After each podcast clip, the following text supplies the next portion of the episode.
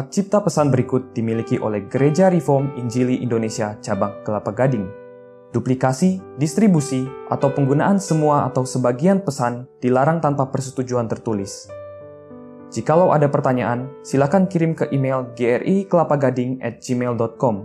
Untuk informasi yang lain, kunjungi website Gereja GRI Kelapa Gading di www.grii-kelapagading.org.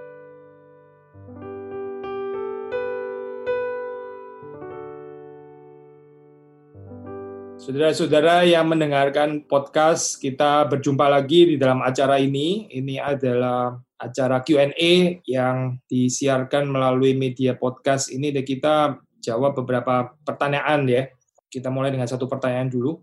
Menurut Bapak, Dwinatur Kristus sudah ada sejak kekekalan atau saat inkarnasi? Mohon penjelasannya dan terima kasih Pak.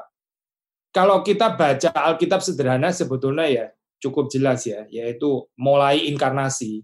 Nggak mungkin kita bisa menerima ayat itu dengan beres, dengan akal sehat, waktu dikatakan the logos itu waktu the word became flesh, firman itu menjadi daging. Tapi ternyata dia sudah sudah daging dari kapan-kapan gitu misalnya. Kan absurd ya kalimat itu jadi kalimat yang absurd dong.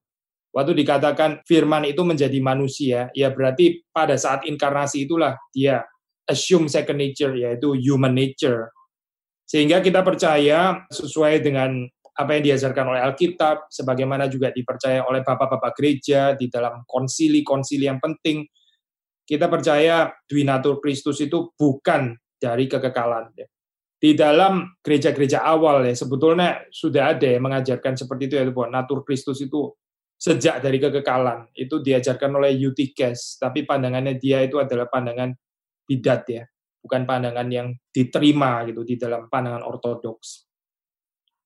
Bagaimana agar tidak terjebak pada formalitas agama Kristen, seperti terjebak rasa bangga ikut PA setiap hari, dan merasa lebih rohani daripada orang Kristen lain?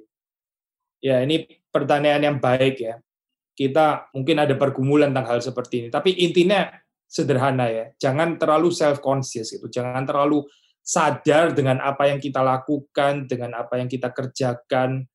Tapi kita konsentrasi fokusnya itu misalnya ya, saudara datang PA, ya berkonsentrasilah kepada keindahan firman Tuhan gitu. Tapi kalau saudara sendiri mengamati diri saudara yang datang ke PA lalu terus betapa rajinnya kita. Ini ini kan sebetulnya gerakan yang menuju kepada diri sendiri ya, nggak membantu apa-apa gitu karena kita jadi melakukan itu bukan karena ketertarikan kita untuk menggali keindahan firman Tuhan yang nggak pernah habis digali, tapi kita jadi lebih tentang kita sendiri. Ini kehidupan yang self-referential, self conscious yang tertuju kepada diri sendiri seperti ini ya itu nggak akan membantu di dalam trilogi spiritualitas yang diajarkan dalam khotbah di bukit itu ya waktu bicara tentang berdoa berbicara tentang berpuasa memberi sedekah sebetulnya poinnya kan sama ya itu bicara tentang hiddenness kan ya bahkan meskipun orang lain nggak melihat pun kita jangan melihat kita sendiri nah itulah waktu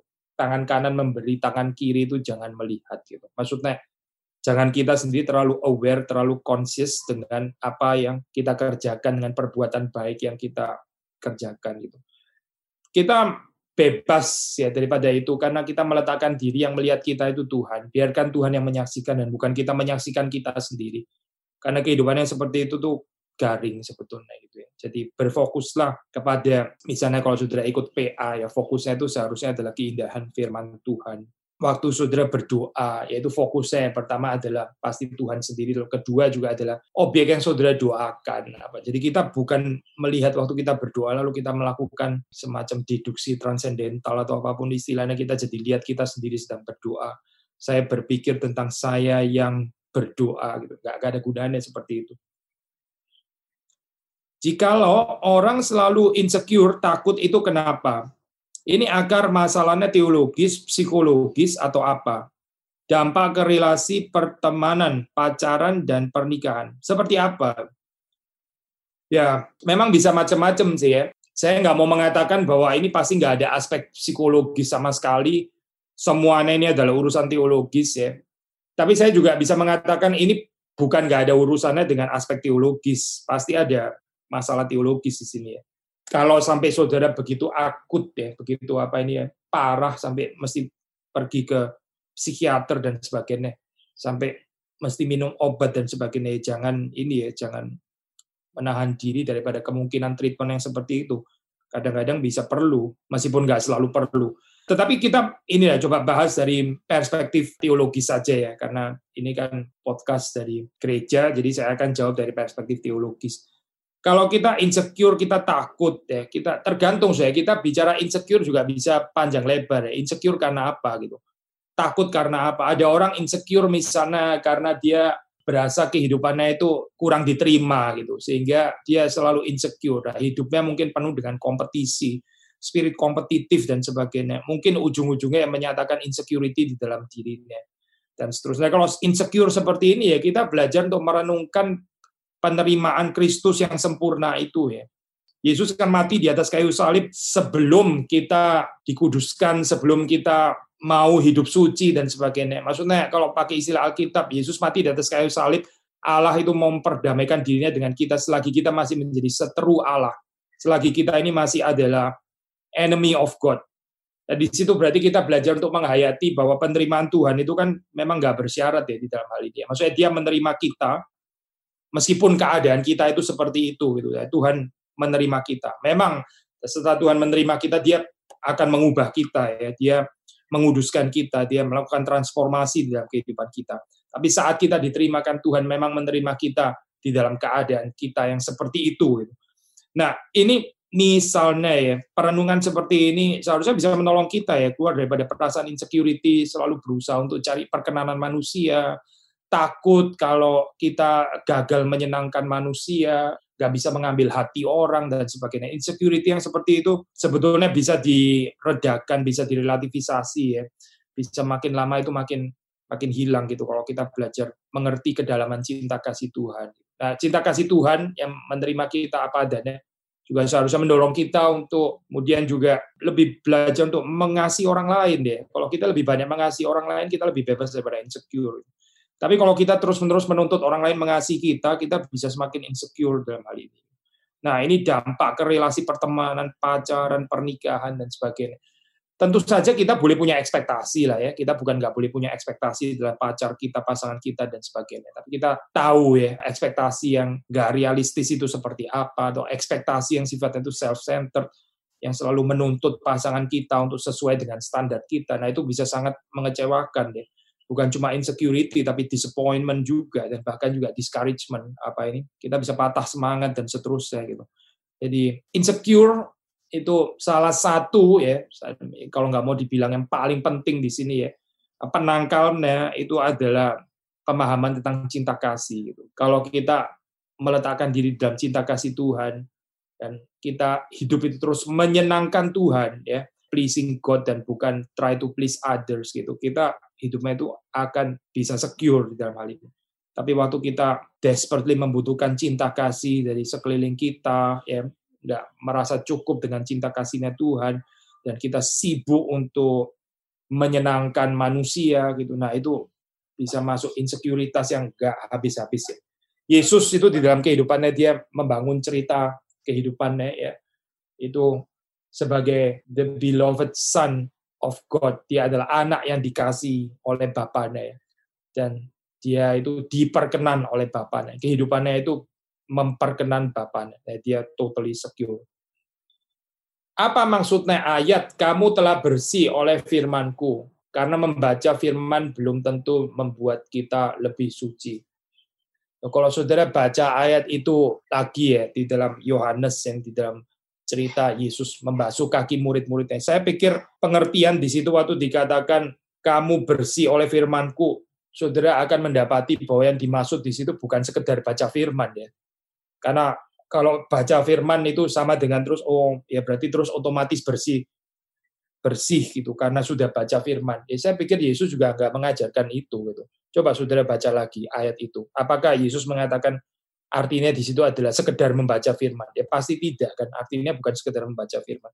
Tapi saya juga mau mengatakan ya bukan tanpa membaca firman. Lah kalau firman saja tidak dibaca lah bagaimana bisa menghayati firman, bagaimana dikuduskan oleh firman. Nah, firman aja kita nggak tertarik untuk membaca gitu. Jadi membaca firman sudah pasti bukan everything ya, tapi juga bukan nothing loh. Kita nggak bisa mengatakan membaca firman itu nothing gitu. Kita mesti tahu ada bagian waktu kita di dalam tanggung jawab itu memang kita perlu membaca firman. Kita membaca firman lalu kita merenungkan, kita menyimpan di dalam hati dan kita melakukannya ya, melakukannya di dalam kehidupan kita. Indeed, Roh Kudus akan menguduskan kita dengan firman itu di dalam hal ini ya. Itu prinsip yang kita terima di dalam firman Tuhan. Jadi nggak salah waktu di dalam ayat ini dikatakan memang kita dibersihkan oleh firman Tuhan. Tuhan membersihkan kita yang melalui means of grace ini. Salah satu means of grace yang sangat penting yaitu adalah firman. Karena waktu Tuhan menguduskan, ya dia menguduskan kita dengan firman. Karena itu kita perlu minta kepada Tuhan supaya kita ini ada spiritual appetite ya, ada kehausan, kelaparan akan kebenaran firman Tuhan sehingga dengan itu kita menggali lalu terus kemudian kita masuk ke dalam pengudusan yang progresif di dalam kehidupan kita yang terus menerus. Pak, pertanyaan satu, di Ibrani 11 ayat 26, apa maksud perkataan penghinaan karena Kristus? Apakah sudah ada Kristus pada zaman Musa? Lalu dua, apa maksud Ibrani 11 ayat 40? Terima kasih. Saya baca dulu yang 11 26 ya. Ini kan tentang Musa ya, mulai dari 24 ayat 26 itu mengatakan ia menganggap penghinaan karena Kristus, maksudnya Musa ya. Musa menganggap penghinaan karena Kristus sebagai kekayaan yang lebih besar daripada semua harta Mesir. Sebab pandangannya ia arahkan kepada upah, itu yang 26 ya. Terus kemudian di 40 ya. Sebab Allah telah menyediakan sesuatu yang lebih baik bagi kita. Tanpa kita, mereka tidak dapat sampai kepada kesempurnaan. Ini ayat 40 ya. Saya jawab yang 26 terlebih dahulu ya. Jadi kalau kita membaca di dalam cerita eh, keluaran ya, kita tahu Musa itu memang betul meninggalkan kekayaan yang ada di Mesir itu ya, semua daya tarik dunia yang diwakili oleh Mesir itu ya. Musa nggak mau mengejar itu karena dia mau mengejar harta rohani. Nah memang waktu kita melihat di dalam perjanjian lama ya Kristus itu maksudnya di dalam inkarnasinya ya belum gitu. Tetapi seperti kita tahu ya, iman daripada orang-orang saleh di dalam perjanjian lama itu meskipun mereka nggak memiliki kristologi yang sejelas orang-orang perjanjian baru, tetapi kan sebetulnya menunjuk kepada Kristus ya. Jadi waktu orang-orang di dalam perjanjian lama itu mereka menaruh mempersembahkan ini ya korban anak domba itu kan sebetulnya menunjuk kepada Kristus ya. Mereka bukan beriman kepada domba ya gitu. Mereka beriman kepada Kristus yang tidak kelihatan ya di dalam pemikiran yang sangat terbatas pada saat itu. Tapi mereka tetap diselamatkan bukan di luar Kristus. Maksudnya mereka diselamatkan karena Kristus di dalam Kristus. Di dalam cara pikir yang sama ya penulis kitab Ibrani atau surat Ibrani ini juga mengatakan sebetulnya ya Musa waktu membuang harta kekayaan Mesir dan dia mengikut Tuhan itu sebetulnya yang diikuti yaitu adalah Kristus ya. Jadi ini yang dimaksud dengan penghinaan karena Kristus Musa lebih menghargai Tuhan, ya, lebih menghargai Yahweh daripada semua kekayaan yang ada di Mesir. Dan itu secara dunia ya, ya adalah penghinaan gitu. Itu bukan kemuliaan. Mesir itu kemuliaan gitu. Lalu terus hidup menderita, hidup susah dan seterusnya gitu ya. Itu seperti penghinaan gitu di mata dunia. Maka di sini pakai istilah penghinaan. Nah ini mendorong kita ya sudah di dalam kehidupan kita. Kita konsep value kita itu seperti apa? Konsep nilai kita itu seperti apa gitu? Apakah kita malu waktu kita mengikut Kristus? Apakah kita merasa terhina waktu kita berjalan di dalam jalan salib yang sudah dilalui oleh Kristus itu? Atau apakah kita seperti Musa di dalam hal ini ya? Kita membuang kemuliaan duniawi itu, lalu kita rela menderita, terhina bersama dengan Kristus yang sebetulnya adalah mengalami menerima kemuliaan yang sejati di dalam hal ini. Nah, itu sudah dialami, sudah dilalui oleh orang-orang yang beriman ya karena Ibrani 11 ini kan pasal tentang iman ya. Kalau kita beriman bersama dengan mereka, ya kita tidak akan takut terhadap penghinaan versi dunia ini. Itu namanya penghinaan karena Kristus ya di sini. Lalu ayat 40 itu artinya apa? Ya, kita kalau baca dalam 39 deh, mereka semua tidak memperoleh apa yang dijanjikan itu, sekalipun iman mereka telah memberikan kepada mereka suatu kesaksian yang baik. Maksudnya bahkan sampai mati pun mereka kan masih berharap ya. Mereka masih berharap kepada datangnya Kristus yang dijanjikan. Tapi sampai mereka mati kan Kristus kan masih belum datang. Maksudnya belum berinkarnasi. Nah, waktu di sini dikatakan ayat 40, nah itu nggak bisa dipisahkan dari 39. Allah telah menyediakan sesuatu yang lebih baik bagi kita. Maksudnya lebih baik dalam pengertian apa? Karena kita ini termasuk juga penulis surat Ibrani, itu hidup setelah Kristus datang kan ya. Lebih baik di dalam hal ini ya. Mereka itu dari belakang melihat jauh ke depan ya. Bahkan sampai mereka mati Kristus belum berinkarnasi. Tapi orang-orang seperti kita, seperti penulis surat Ibrani ini ya, mereka melihatnya kan ke belakang gitu. Di dalam hal ini lebih baik. Lalu waktu dikatakan tanpa kita, mereka tidak dapat sampai kepada kesempurnaan ya. Karena pengharapan mereka gitu ya, itu bukan tanpa Kristus yang kita percaya itu di dalam hal ini ya. Dan kita menyaksikan ya Kristus yang sudah datang, Kristus yang sudah berinkarnasi, dia yang sudah lahir, dia hidup, lalu dia mati di atas kayu salib dan dia bangkit dari kematian, dia naik ke sorga. Nah itu kita sudah bisa menyaksikan dengan sempurna kan waktu kita melihat ke belakang. Nah mereka nggak bisa menyaksikan itu dengan sempurna. Karena itu di sini dikatakan tanpa kita mereka tidak dapat sampai kepada kesempurnaan.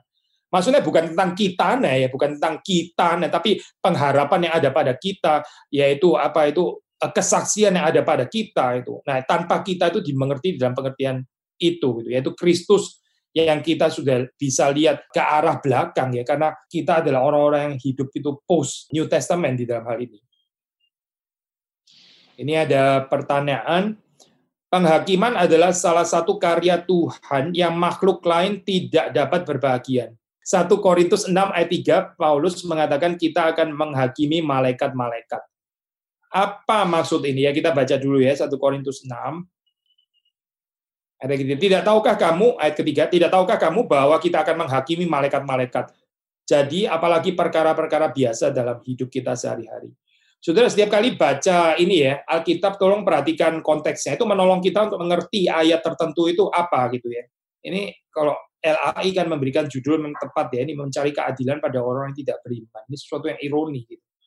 Saya baca ayat 1 ya, ayat 1 2. Apakah ada seorang di antara kamu yang jika berselisih dengan orang lain berani mencari keadilan pada orang yang tidak benar dan bukan pada orang-orang kudus? Atau tidak tahukah kamu bahwa orang-orang kudus akan menghakimi dunia? Dan jika penghakiman dunia berada dalam tangan kamu, tidakkah kamu sanggup untuk mengurus perkara-perkara yang tidak berarti? Tidak tahukah kamu bahwa kita akan menghakimi malaikat-malaikat? Ya, ayat tadi gitu. Maksudnya begini saya di dalam konteks 1 Korintus pasal yang keenam di situ ya ada orang yang ya notably itu katakanlah sesama Kristen ya katanya mengaku Kristen tapi terus kemudian saya ambil contoh ini aja lah ya sederhana misalnya rebutan warisan gitu misalnya aduh ini mempermalukan gitu ya. Rebutan warisan sampai terus akhirnya harus masuk ke pengadilan lah dan sebagainya tuntut-tuntutan dan sebagainya. Ini kan sangat mempermalukan ya. Masa orang Kristen tuh nggak bisa menyelesaikan sendiri urusannya kan? Kita ada firman Tuhan kita ada kebenaran tapi kita mesti minta keadilan itu dinyatakan daripada orang-orang yang tidak mengenal Tuhan yang kita percaya di dalam hal ini. Jadi itu sesuatu yang mempermalukan. Lalu dari situ Paulus mengingatkan, kamu itu nggak sadar ya, posisi kita itu sangat tinggi. Kita itu bahkan akan menghakimi malaikat-malaikat. Tapi urusan sederhana seperti ini aja kamu nggak bisa beresin sendiri. Kamu malah minta dihakimi oleh orang yang tidak percaya, yang belum percaya. Ini sesuatu yang memalukan sebetulnya gitu ya kamu nggak sadar bahwa posisi kita itu sebetulnya begitu tinggi Tuhan taruh bahwa kita suatu saat akan menghakimi malaikat-malaikat ya. Memang yang ada menjadi hakim itu ya Tuhan gitu, tapi Tuhan itu membawa serta orang-orang percaya untuk mengikut menghakimi malaikat-malaikat seperti dikatakan di sini oleh Paulus. Tapi konteksnya sekali lagi saudara perhatikan ya, itu mengingatkan kita karena kita ini suatu saat akan menghakimi malaikat-malaikat, jadi jangan urusan-urusan yang sepele di dalam dunia ini terus kemudian kita nggak bisa bereskan sendiri itu mempermalukan nama Tuhan di dalam hal ini. Ini ada pertanyaan, kenapa di Acts, di kisah para rasul, dicatat banyak sekali mujizat untuk mempertobatkan orang. Namun setelah itu di surat-surat Paulus dan Petrus tidak ada mujizat. Mana yang bisa dijadikan patokan untuk zaman ini? Saya pribadi, saya, saya pribadi itu saya kurang persuaded dengan pandangan ini ya, pandangan sensasionis yang mengatakan bahwa sekarang itu nggak ada lagi mujizat-mujizat. Saya cenderung percaya sekarang pun ya Tuhan itu berdaulat kalau dia mau menghadirkan mujizat-mujizat dari Tuhan dia bisa saja gitu. Kita nggak bisa membatasi itu. Meskipun ya kita harus selalu menambahkan bahwa kita perlu menguji ya, saya jangan kita atas nama Tuhan ya, itu terus kita langsung percaya itu pasti mujizat yang asli adanya apa ya hal-hal yang supranatural itu kita tetap perlu uji ya, di dalam hal ini. Tapi kalau kita misalnya pakai perspektifnya Yohanes misalnya itu mujizat kan disebut sebagai tanda semeia itu menunjuk kepada pribadi Kristus. Nah, salah satu yang kita bisa menguji pakai ini ya. Kalau itu adalah mujizat ya yang dilakukan dengan benar ya. Mujizat itu harusnya itu ditanggapi. Orang itu masuk ke dalam pengenalan akan pribadi Kristus. Misalnya Yesus melakukan mujizat mengenyangkan orang banyak dengan roti. Ya. Sebetulnya yang mau dituju ya melalui mujizat tanda itu Yesus menunjuk kepada dirinya sendiri, akulah roti hidup. Nah itu. Jadi melalui hal-hal jasmani, manusia itu dibawa kepada kebutuhan akan hal-hal rohani ya. Jadi jangan cuma di dalam wilayah fisik saja, jasmani saja, tapi juga di dalam kebutuhan hal rohani karena kita ini punya dimensi rohani. Tapi kalau orang terus merespons mujizat, terus tertarik dengan berkat-berkat jasmani, dengan hal-hal jasmani, nah itu juga sudah dicatat di dalam Injil Yohanes ya. Orang-orang itu sebetulnya kecewa dengan Yesus. Mereka mengundurkan diri. Kenapa? Ya karena mereka nggak betul-betul mau mengikut Kristus. Itu bukan pengikut Kristus. Mereka cuma mau perut mereka kenyang. Saudara hati-hati dengan respons mujizat yang seperti itu. Sekalipun mujizatnya asli ya tetapi pertanyaan saudara, ya kenapa di dalam kisah para rasul itu ya dicatat banyak mujizat? Nah di sini sekarang saya boleh pakai ya, karena meskipun tadi saya mengatakan saya pribadi bukan penganut ini ya, sensasionis, tapi bukan berarti nggak ada yang kita bisa belajar daripada pandangan ini ya orang-orang sensasionis gitu. Orang sensasionis seperti John Stott misalnya ya, itu dia menulis itu ada kaitannya dengan penyebaran Injil ya yang dimulai dari Yerusalem, Yudea, Samaria sampai kepada ujung bumi ya. Jadi mujizat-mujizat itu menyertai mengonfirmasi di dalam hal ini ya. Mengonfirmasi step-step ini. Step mulai dari Yerusalem, Yudea, Samaria sampai kepada ujung bumi ya. Kalau di dalam pandangan orang-orang yang lain, maksudnya penganut sesasionis, mereka akan mengatakan ini. Itu mujizat-mujizat diberikan untuk mengonfirmasikan Injil ya sebelum Alkitab ini selesai dikanonisasi gitu. Sebelum Alkitab ini semuanya selesai ditulis. Maksudnya kanonisasi yang kita kenal ya dan perjanjian baru itu sebelum itu semuanya sudah rampung ya itu mujizat-mujizat itu menyertai. Sekali lagi ya, meskipun saudara nggak harus mengambil kesimpulan pandangan sensasionis, tapi saya pikir ada ada poin yang indah di dalam argumentasi itu ya, yaitu bahwa mujizat-mujizat itu sebetulnya apa sih? Mujizat-mujizat itu adalah mengonfirmasi bahwa Injil yang diberitakan ini adalah Injil yang benar. Tapi kalau sudah cek ya kebanyakan sekarang ya, ini bukan dipakai untuk menjadi konfirmasi Injil gitu. Tetapi jadi kayak semacam senternya gitu sekarang. Jadi bukan mengonfirmasikan Injil yang diberitakan, tapi menjadi bisa menjadi Injil yang lain, Injil yang berubah gitu. Sehingga Yesus itu digambarkan bukan sebagai yang menyelamatkan kita, yang memberikan kepada kita kecukupan di dalam kebutuhan-kebutuhan rohani, yaitu dia adalah jalan kebenaran dan hidup, dia adalah kebangkitan, dia adalah roti hidup gitu misalnya. Tapi digambarkan sebagai juru selamat yang akan menyediakan kebutuhan-kebutuhan jasmani kita. Which saudara melihat ya di sini ya, ini Injilnya jadi berubah di situ. Nah, di dalam pengertian seperti ini ya, kita mesti berhati-hati ya dengan teologi mujizat yang seperti itu. Tetapi, saudara, kalau kita terima daripada pandangan itu, maksudnya kita bisa belajar daripada argumentasi orang-orang sensasionis, sekali lagi ya, kita kan sekarang sudah ada Alkitab lengkap gitu. Yesus misalnya ya pernah mengatakan kepada Thomas ya, karena kamu melihat ya, maka kamu percaya. Berbahagia mereka yang tidak melihat namun percaya. Ya, memang di situ enggak persis bicara tentang mujizat ya, tapi tanda juga kan di situ dikatakan. Nah, ini apa sih yang mau diajarkan oleh Yesus itu? Ada orang itu percaya kepada Yesus pribadi Yesus ya melalui tanda. Tapi tanda juga bukan sesuatu yang mutlak. Ada orang bisa percaya kepada Yesus nggak perlu tanda. Yesus bilang, kamu melihat ya, melihat apa ya? Melihat tanda lah maksudnya. Kamu melihat, maka kamu percaya. Berbahagialah mereka yang tidak melihat. Nggak perlu tanda, tapi mereka bisa percaya. Nah ini sudah kita mesti mengeksplorasi ya kemungkinan ini. Orang bisa percaya kepada Yesus Kristus melalui pemberitaan firman Tuhan tanpa mujizat ya, tanpa tanda di dalam hal ini. Kata Yesus itu berbahagia. Yesus sendiri yang bilang itu berbahagia dalam hal ini. Nggak perlu ada tanda, tapi bisa masuk kepada pengenalan yang benar akan Tuhan. Tentu saja bukan tanpa firman ya sekali lagi. Maka di dalam hal ini saya kita di dalam ini ya apa di dalam teologi reform kita menekankan pentingnya firman di dalam hal ini. Ya dengan atau tanpa tanda. Kalau nggak ada tanda, ya nggak apa-apa juga itu. Kan Yesus bilang berbahagialah mereka yang percaya ya, meskipun tanpa tanda, tanpa melihat. Nah ini kita menekankan di dalam hal ini. Jadi kalau sudah melihat di situ ada keanekaragaman ya, ada mujizat yang menyertai untuk mengonfirmasikan ya sebagai tanda, mengonfirmasikan Injil yang diberitakan. Tapi juga di dalam bagian-bagian lain, saudara melihat nggak perlu ada tanda, orang juga bisa percaya. Memang sudah dikatakan oleh Yesus sendiri bisa seperti itu. Kita membaca pertanyaan yang lain. Apakah dosa yang tak terampuni dalam Ibrani 6 ayat 4 dan 10 ayat 26 sungguh dapat terjadi pada orang Kristen yang membuat dia terkutuk dan tak mungkin dapat bertobat lagi. Kita baca saja ya Ibrani 6 ayat 4 ya. Sebab mereka yang pernah diterangi hatinya, yang pernah mengecap karunia sorgawi, dan yang pernah mendapat bagian dalam roh kudus, dan yang mengecap firman yang baik dari Allah dan karunia-karunia dunia yang akan datang. Namun yang murtad lagi, tidak mungkin dibaharui sekali lagi sedemikian hingga mereka bertobat. Sebab mereka menyalibkan lagi anak Allah bagi diri mereka, dan menghinanya di muka umum.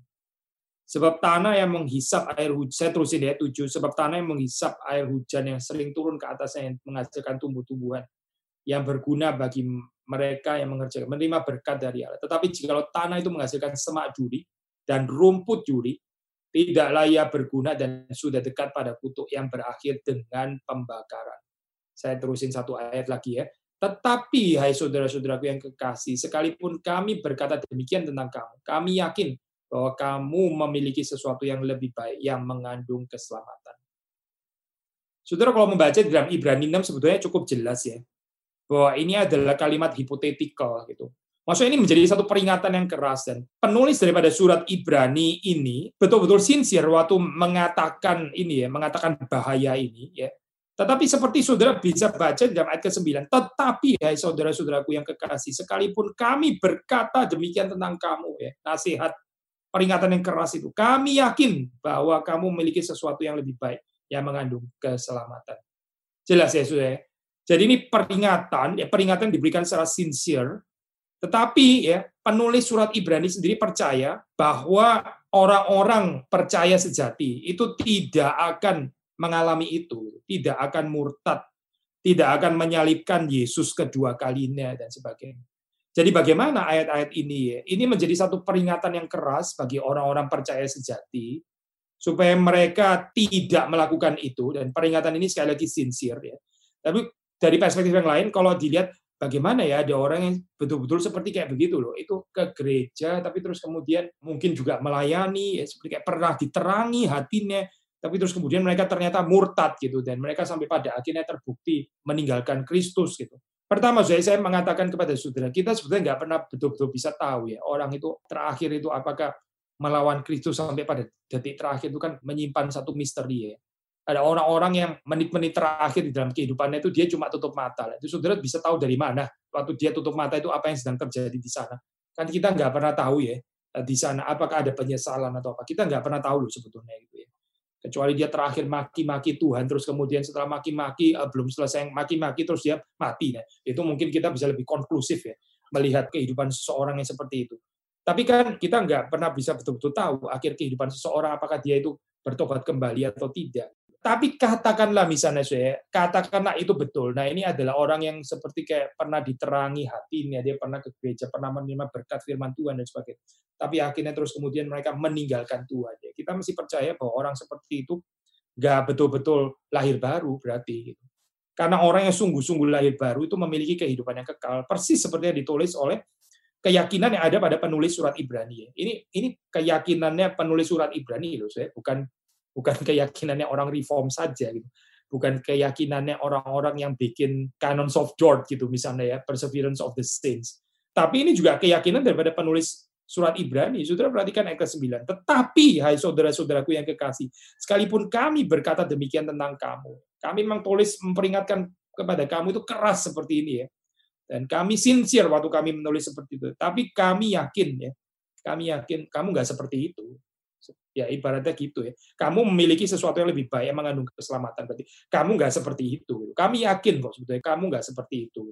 Tapi biarlah peringatan itu tetap diberikan supaya kita tidak mempermainkan keselamatan, tidak mempermainkan anugerah terang yang sudah diberikan di dalam hati kita itu. Jadi ini satu peringatan yang keras ya. Pertanyaan, menurut Bapak, adakah esensi poin-poin dari ajaran karismatik dalam kurung khususnya yang ada di Indonesia yang benar-benar biblikal? Terima kasih Pak sebelumnya. Saya nggak tahu saudara motivasinya tanya kalimat ini itu apa ya maksudnya gitu. Bahwa kita nggak bisa menggeneralisasi. Saya pikir kita semua setuju ya di dalam hal ini ya. Nggak semua orang karismatik itu sama, sama seperti kita juga bisa mengatakan nggak semua orang reform, nggak semua orang Lutheran, nggak semua orang Anglikan, nggak semua orang Katolik Roma sama dan sebagainya. Saya pikir itu semua kita jelas tadi dalam hal ini. Tapi orang-orang karismatik kalau mereka menghargai firman Tuhan, ya mereka belajar doktrin yang ortodoks dan sebagainya, mereka menggali kekayaan firman Tuhan, mereka mencintai Tuhan, mereka hidupnya itu disertai dengan kehidupan yang pengorbanan meneladani Kristus ya. Nggak usah bicara karismatik lah, soalnya orang dari denominasi apa pun ya, dia melakukan satu kehidupan yang sesuai dengan Alkitab gitu. Jadi apa maksud saudara di sini dengan istilah karismatik gitu ya? Mungkin maksud saudara ini kali ya, penekanan karismata gitu ya, spiritual gifts itu kali ya. Nah kalau itu dimengerti di dalam pengertian bahwa kita sebagai orang Kristen apa itu kita adalah orang-orang yang rindu untuk mem, apa ya menjalankan atau kita boleh exercise uh, spiritual gifts yang diberikan oleh Tuhan yang diterima oleh gereja itu untuk membangun jemaatnya dan membangun orang lain. Kalau ini adalah inti saya karena istilah karismatik kan dari situ kan ya asalnya karismata yaitu apa gitu. Kita menghargai spiritual gifts yang dari Tuhan lalu kita pergunakan untuk membangun jemaat ya membangun yang lain. Ya kalau penekanannya ada di situ ya itu sesuatu yang biblical gitu ya. Tapi kalau kemudian kita apa misalnya ya terus kemudian karismatik dimengerti dalam pengertian bahwa kamu harus memperoleh spiritual gifts ini gitu misalnya ya spiritual gift A itu mutlak. Setiap orang Kristen itu harus mendapatkan. Kalau nggak mendapatkan, dia mesti terus minta kepada Tuhan supaya dia mendapatkan spiritual gift A itu ya. Spiritual gift yang mana pun saya, yang mana pun gitu. Saudara bisa nih. Nah, saya pikir ini kita nggak sesuai ya dengan Alkitab ya. Kalau karismatik dimengerti dalam pengertian seperti itu, nah ini nggak sesuai dengan pengajaran Alkitab karena spiritual gifts itu diberikan oleh Tuhan itu secara freely. Tuhan itu bebas, Tuhan itu berdaulat. Dia memberikan kepada seseorang itu spiritual gift A, yang lain diberikan B, yang lain diberikan C dan sebagainya. Mungkin seseorang bisa diberikan beberapa dan sebagainya. Jadi di sini kita nggak bisa bicara kemutlaan deh bahwa spiritual gift A itu harus dimiliki oleh semua orang percaya. Nah ini nggak sesuai dengan pengajaran firman Tuhan. Kalau teologi karismatik diarahkan ke sana, ya ini jadi bermasalah, sudah karena nggak sesuai dengan apa yang diajarkan firman Tuhan. Tetapi kalau teologi karismatik itu sesuai dengan firman Tuhan ya kita mau belajar untuk menghargai kekayaan daripada spiritual gifts, karunia-karunia rohani yang diberikan oleh Roh Kudus itu ya. Itu gereja mesti menghargai dan gereja mesti berespons dengan benar. Gereja mesti menggali, menjalankan itu dengan setia dan terutama untuk membangun tubuh Kristus. Nah, itu pengertian yang benar. Itu bukan bukan pengertian yang melawan Alkitab gitu. Jadi tergantung bagaimana saudara memahami istilah karismatik itu pemahamannya apa di dalam hal ini gitu ya. Yang ditekankan apa? Pertanyaan. Ini ada dua ya. Yang pertama karena Yesus tidak terkena kutukan dosa. Jadi apakah Yesus tidak pernah sakit jasmani? Dua. Menurut Bapak, apakah mutasi genetika sudah ada sejak penciptaan? Saudara, waktu kita menanyakan ini ya pertanyaan-pertanyaan ini, saya pikir salah satu ini golden rule yang kita perlu ya perlu terus-menerus mengingatkan untuk kita sendiri adalah ini ya kita jangan masuk kepada spekulasi yang Alkitab tuh nggak ngomong gitu. Misalnya Alkitab itu nggak pernah membicarakan Yesus tuh sakit atau nggak sakit gitu misalnya ya Ini kan nggak dibicarakan oleh kita. Terus kita jadi penasaran sendiri ya, Yesus sebetulnya kalau dia misalnya kehujanan terlalu lama gitu ya, dia kena flu nggak ya gitu. Itu itu pertanyaan nggak berguna gitu. Untuk apa kita tanya hal-hal seperti itu gitu misalnya. Yang kita tahu adalah waktu Yesus dipaku di atas kayu salib itu dia betul-betul berdarah itu kita tahu gitu. Itu dicatat oleh Alkitab gitu. Yang kita tahu waktu dia dipaku di atas kayu salib bukan pakunya yang jebol terus mental semua gitu ya. Karena Yesus ini apa seperti kayak steel man atau apa gitu ya pakunya rusak semua. Itu kita tahu bukan itu ya. Tetapi kita tahu waktu Yesus dipaku di atas kayu salib itu dia berdarah gitu. Dan yang kita tahu bahwa Yesus sungguh-sungguh mati di atas kayu salib itu kita tahu gitu. Jadi kita merenungkan bagian itu saja so ya kita kita nggak usah pikir ya Yesus pernah kena sakit mah nggak gitu ya Bagaimana dengan kadas dan kurap dan sebagainya? Atau sakit mata kira-kira ada Yesus minus nggak ya kira-kira? Itu pertanyaan nggak berguna, sebenarnya nggak ada gunanya kita tanya seperti itu. Nggak menolong iman saudara dan juga nggak mengobarkan cinta kasih saudara kepada Tuhan dan kepada sesama. Saya berkali-kali mengingatkan deh saya di dalam Q&A ini ya. Saya nggak tertarik ini by the way, saya bukan sedang anu ya apa menghakimi siapa pun gitu. Tapi kalau kita seperti itu ya, marilah kita bertobat gitu. Maksudnya begini saya, saya nggak tertarik menjawab pertanyaan yang nggak membawa kita itu lebih mencintai Kristus. Gitu. Yang nggak membawa kita lebih mencintai Tuhan dan mencintai sesama ya. Ini pertanyaan yang apa spekulatif lah, apa cuma di driven by our kuriositas gitu ya. Kita bisa kayak berpikir rumit gitu misalnya. Theologically itu sangat sangat profound gitu misalnya wah mengesankan gitu ya. Bisa dalam dan rumit dan kompleks sekali gitu ya. Saya saya nggak tertarik saya saya nggak tertarik.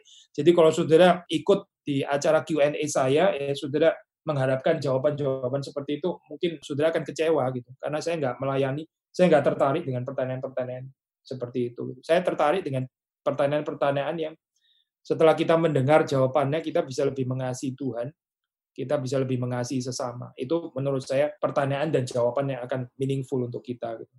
Ya, kalau saya teruskan ini ya, apa sekali lagi ya, apakah itu tentang mutasi genetika dan sebagainya, apakah itu betul-betul terjadi? Saya nggak tahu arah pertanyaan saudara persisnya ke arah mana gitu ya. Tapi kita tahu dari Wahyu misalnya ya, bahwa nanti kelak di dalam kehidupan yang akan datang itu nggak ada lagi sakit penyakit ya nggak ada lagi orang berdosa, nggak ada lagi kematian dan sebagainya. Itu pengharapan eskatologi kita. Nah, karena dunia ini sudah jatuh ke dalam dosa, ya akhirnya ada kematian. Nah ini ada di dalam Alkitab ya. Karena dunia ini sudah jatuh ke dalam dosa, maka ada penderitaan, ya. maka sakit penyakit dan sebagainya itu juga di dalam dunia yang sudah jatuh ini. Saya nggak tahu apakah saudara mau mengarahkan kepada pertanyaan. Nah, itu justru saya mau kejar bagian itu ya. Mungkin saudara mau tanya. Nah, kan Kristus membereskan dosa gitu misalnya ya. Lalu saudara bilang kan sakit penyakit penderitaan itu memang ada di dalam dunia karena dosa. Karena Yesus mati di atas kayu salib itu dia menyelesaikan urusan dosa. Berarti betul dong di dalam Yesus itu seharusnya nggak ada lagi penderitaan, nggak ada lagi penderitaan, nggak ada lagi sakit penyakit. Ya orang Kristen nggak bisa berbuat dosa lagi dan sebagainya. Saya mau kejar saudara ya, kalau saudara berpikir seperti ini ya. Karena Yesus di atas kayu salib itu kan menebus kita, ya, menghapus dosa kita, maka sakit penyakit dan penderitaan itu yang diakibatkan oleh dosa, maka seharusnya juga nggak ada lagi bagi orang yang percaya. Saya wondering ya, orang-orang yang berpikir seperti ini, kenapa nggak include sekalian kematian ya? Saudara mengerti di sini ya, double standard ya.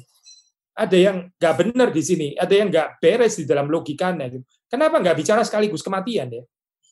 Sama kan ya di dalam logika ini kalau saudara bilang Yesus mati di atas kayu salib itu kan dia menyelesaikan persoalan dosa gitu. Terus di situ dikatakan, bukankah penderitaan sakit penyakit itu diakibatkan karena dosa? Ya saya akan bilang kepada saudara, kematian kan juga ya, itu jelas sekali dalam Alkitab. Kematian kan juga diakibatkan karena dosa. Nah, ada nggak sekarang orang yang mengajarkan kita percaya kepada Yesus Kristus, lalu karena dia sudah mati, ya dia menyelesaikan persoalan itu, maka jadi orang Kristen nggak mati lagi. Ayo coba, saudara mengajarkan kayak begitu juga nggak? Kenapa cuma berhenti kepada sakit penyakit dan penderitaan? Kenapa nggak sekalian include kematian? Karena kematian kan juga diakibatkan oleh dosa.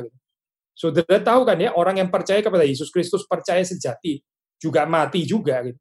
Nah ini saudara harus berpikir kalau Tuhan ya meskipun dia betul betul dia menyelesaikan persoalan dosa di dalam kehidupan manusia, tapi bukan berarti terus kemudian orang yang percaya kepada Yesus Kristus itu akibat dari dosa dia nggak perlu mengalami lagi. Maksudnya di dalam hal ini orang Kristen semuanya nggak akan mengalami kematian. Memang nggak mengalami kematian sih dalam pengertian rohani ya, tapi nggak mengalami kematian fisik juga. Terus kemudian dia ya waktu mau check out dari dunia ini semuanya terangkat ke sorga gitu ya, naik semuanya itu seperti balon ke atas, terus tiba-tiba hilang dan sebagainya. Saya pikir nggak ada ya orang mengajarkan seperti itu.